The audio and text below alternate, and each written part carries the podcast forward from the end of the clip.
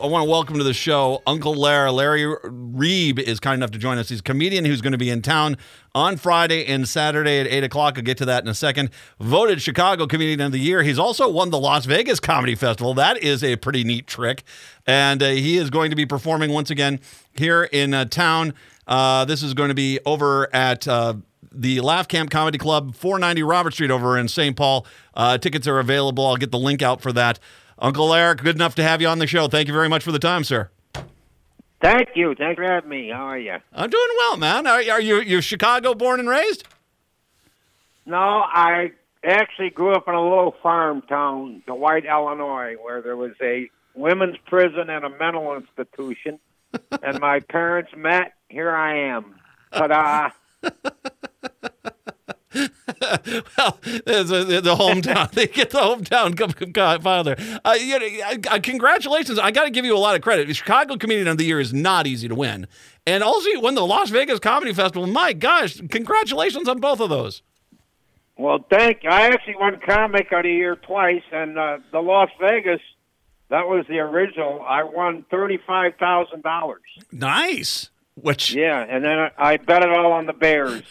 so I'm back on the road. That's, it did, well, it is Vegas. Thirty-five thousand in Vegas goes pretty quick, so easily done. Yeah, nothing, right? Just uh, eating there, it, it you spend the money. You do. I mean, I was just out in Vegas. Well, not only that, but the delicious smell of urine everywhere you go in that town. It is just delightful. Oh yeah, well yeah, they got that problem. but no, I, I agree with you wholeheartedly. I was out there, and if you want to do the Vegas trip that everyone dreams of, you better have a million sitting somewhere because you're not going to be able to pull that off any other way. Right. Yeah, there's a big home. Well, like everywhere now, there's a big homeless.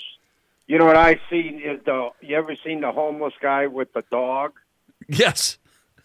That is one unlucky dog. He's probably thinking, when are we going home? I like to walk, but this is ridiculous. We've been walking for like a month. the I, I want to ask you, I've had a lot of comedians on. And I want to ask you how, I mean, because we are now getting back into it. I mean, we had those horrible years 2020, 2021, half of 2022. Here we are. We're right. starting to get back at it. How did that go for you? Because, I mean, obviously, as a comedian, you thrive on being in front of crowds.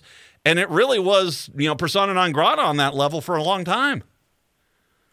Yeah, well, yeah, it was brutal. For luckily in Illinois, they had a thing for gig workers, and they gave us uh, unemployment. Nice.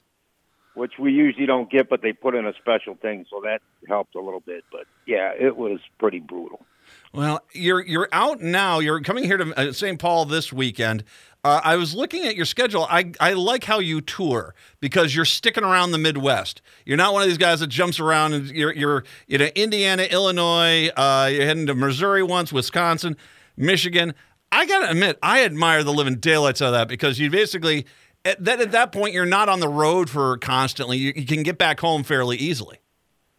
Yeah, I'm home during the week, you know, Mondays and Tuesdays. And well, they're the ones that'll book wherever they'll book me. I go. I was just in Vegas. I worked at Brad Garrett's out there at the MGM. Mm-hmm. But yeah, I do a lot of stuff through the Midwest. Uh, how wherever how, they pay me. How often you get up to Minneapolis and Paul? Uh, I haven't been, I was there in a couple, a few years ago before COVID, so I haven't been there in a, a while. How are you uh, as you you do go on the tour? What you know is it are the crowds coming back? What is it like? What's what's your experience when you go on the road nowadays and you see out there? I imagine there's a lot of people just happy to have comedy again. But you know, from that perspective, especially going around the Midwest, what are you, what are you seeing? Oh yeah, it's coming back pretty good now. People are happy to to go. Well, you know, if you, I used to work a lot of. I would go to little towns. I still do, and they you didn't even know there was COVID in those towns. would still tap it and they weren't wearing masks. And I'm like, well, you're all going to be dead soon, but I'm glad you came out. yeah, it was like a whole different world than when you came to a big city. Oh God! Well, and, and, and to a point, it's quaint, but at the same time, it's like you, you guys get the news here. yeah, sometimes you wonder they just don't care. So. Mm, yeah, yeah. as long as the cows don't get it, they're fine. Yeah, right. Crap. Uh, the um, you know, as you're out there now, though, one of the things that is is obvious is there is this political element to America. You know, you get into our larger city, you get more Democratic. You get out in the country, you get more Republican. Is it harder to to do a comedy bit that's not you know kind of molded to the community? Uh, well, no, well, now the big thing, like I make fun of the political correctness and all that, so that goes good Yeah. both places. you know, I'm not. I say I'm not woke. I'm in a coma. well, you're Which old- you know, I, I'm I'm actually pretty liberal. I'm for gay rights and all that, women's rights. But you know, some of this has gotten real silly to me. Like you go to, I was at Home Depot and they don't call it chicken wire anymore. It's poultry netting. Apparently, the turkeys got all offended. Well, you you remind me exactly. I had an uncle who lived in South Holland. And uh, you know, one of those you know, blue collar all through and through. Loved to begin talking trash at the beginning of the Bears games. Didn't hear too much from him at the end of them. And just was one of those guys. But it was that, that same thing, liberal but very politically incorrect, which is just brilliant. I think that's that's Chicago. Yeah, that is. It's a Chicago Democrat. It's a different animal. Uh, the I I know, gosh, with with the Chicago crowd, with the, all the comedians that are out there, are there a lot of guys on strike out there now, or is most of that just L.A., New York? There are uh, some people picketing here, the writers, because there, are some shows here, and there's guys that write. So I saw yesterday there was uh, Bob Goldthwait was in town down here picketing. I guess. Really? Yeah, and Tim Cam- Kazurinsky, who was on Second City, and he's done a lot of stuff.